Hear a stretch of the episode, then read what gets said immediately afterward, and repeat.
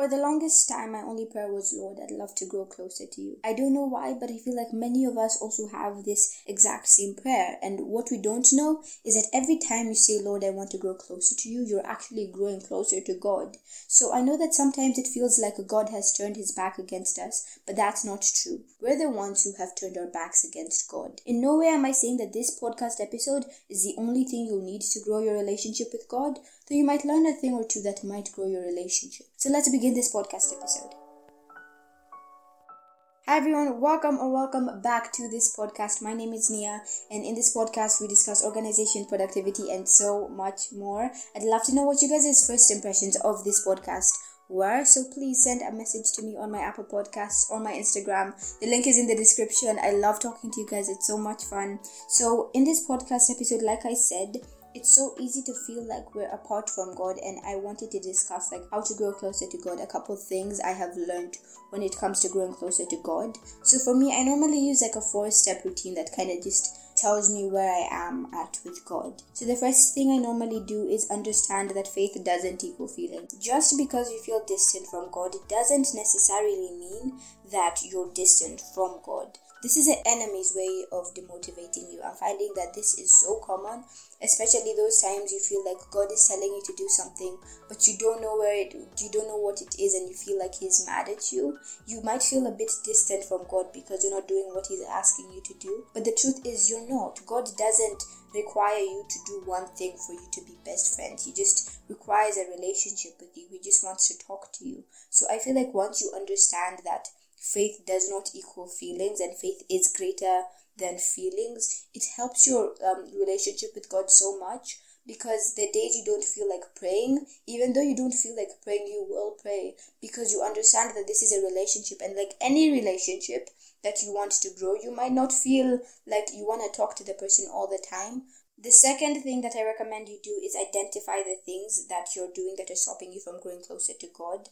I'm learning that sometimes it's something as small as an ungodly movie or something ungodly you're doing or something you're listening to that's stopping you from growing closer to God. It's kind of putting a wall between you and God, and the enemy has territory over you. So whenever you're about to watch or listen to something, I want you guys to ask yourself, um, Philippians 4 8, is it true? Is it noble? Is it right? Is it pure? And is it lovely?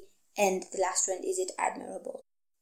Like I said, the same applies to actions. I want you guys to trust the Holy Spirit when you feel like He's telling you something is wrong, you shouldn't be doing this. Does this really um, add up with your values? Is this the right thing to do? So please trust the Holy Spirit. The difference between your head and the Holy Spirit is that the Holy Spirit will always have scripture to back him up, while you most of the times will not, unless you read the Bible. So you know that the Holy Spirit is talking to you when you're able to go back into scripture and be like, okay, yes, this is what the Holy Spirit needs me to do. Step three is to pray to grow closer to God.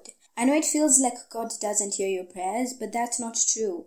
I promise you that if you're praying, if you're reading your Bible, if you're searching for God in one month, in one year, in 10 years from now, you will see that God was actually working in you. He was trying to prepare you for something bigger than yourself. And when you feel like you're so down and you feel like God isn't talking to you and you feel like He's turned your back against you, I want you to fall back to Scripture. What does Scripture say about prayer? So in Mark 11 24, so I tell you to ask for what you want in prayer, and if you believe that you have received those things, then they will be yours. So fall back to scripture. I recommend please read Mark 11 24. It's something that has gotten me through so many sleepless nights and just tears because I sometimes feel like, I don't know, God isn't listening to me or like He's turned His back against me or like He's not listening to my prayers. Though this verse kind of like helps me get through that and I also recommend reading the verse, um, God will never leave you nor forsake you, and kind of personalize it. God will never leave me nor forsake me. I can't remember what chapter of the Bible it comes from, though I will link it in the description. I will do my research and link it in the description. Step 4 is to cast all your anxiety on Him. 1 Peter 5 7 says, Cast all your anxiety on Him because He cares for you. In order to grow a relationship, Trust is required. So trust God with your pains, your regrets, your deepest thoughts and feelings. And I also want you guys to realize that worry gets you nowhere. It doesn't add a single hour to your life. It does not add any more value to your life.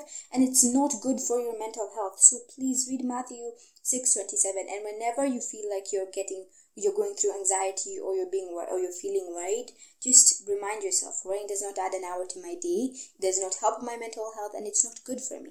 A couple other things you can do is number one, go for a prayer walk. I feel like talking to God while looking at His amazing creations just is so it's so beneficial for your relationship with God because you get to see everything He's created and you get to thank Him and praise Him in all its glory. So, number two is have a date with God. I recommend doing this in the morning. So, you sit down, grab a cup of tea, and write a letter to God. So, please write a letter to God saying what you're happy for, what you're grateful for, what you don't love the most, what you're happy about today. Write a letter to God telling Him about any of the events that have happened today. Number four is study God's word and how it is the only truth. So I recommend reading I Don't Have the Faith to Be an Atheist by Frank Turek and Norman Geisler, and it talks about the logic and science behind Christianity. So if you ever needed to defend your Christianity um, against an atheist or someone who does not believe in Yahweh, you know how to. And even when the enemy is attacking you, you have things to counteract him that are not from the Bible. Not that I'm saying that um, counteracting the enemy things from the Bible are bad but I think it's also good to kind of have logic and science to back up your beliefs. The last one is my personal favorite, and that is watching things that encourage Christianity. Instead of watching movies that aren't godly, find movies that inspire Christianity, like God's Not Dead or Evan Almighty. There's such a long list. There's so many um, amazing movies out there that just encourage Christianity, and you look at them and you're like, huh, God really is good, and you you can even look at um, movies based on true stories, and I think it just really helps Christianity. Listen to Christian podcasts like this one, or you can also go listen to Joyce Meyer has a podcast, I think. So please listen to that, or listen to um, Christian Girls Pop or As It Is. So for about two weeks, I have been talking about the planner, which was supposed to be published on Friday last week, but unfortunately, Etsy is not available where I live, so we're trying to get a PayPal account registered in another country, so it should be ready by the end of August. So when it is ready, believe me, I will tell you guys all about it. I will create a whole podcast episode on how to use it, and I will even post it on all my other social media platforms so you guys can get to see it. So um, as always, thank you for listening to this podcast episode. I really appreciate you all. Don't forget to follow me on Spotify. I'll see you guys in the next episode, and I hope this podcast episode grows your your relationship with God or helps you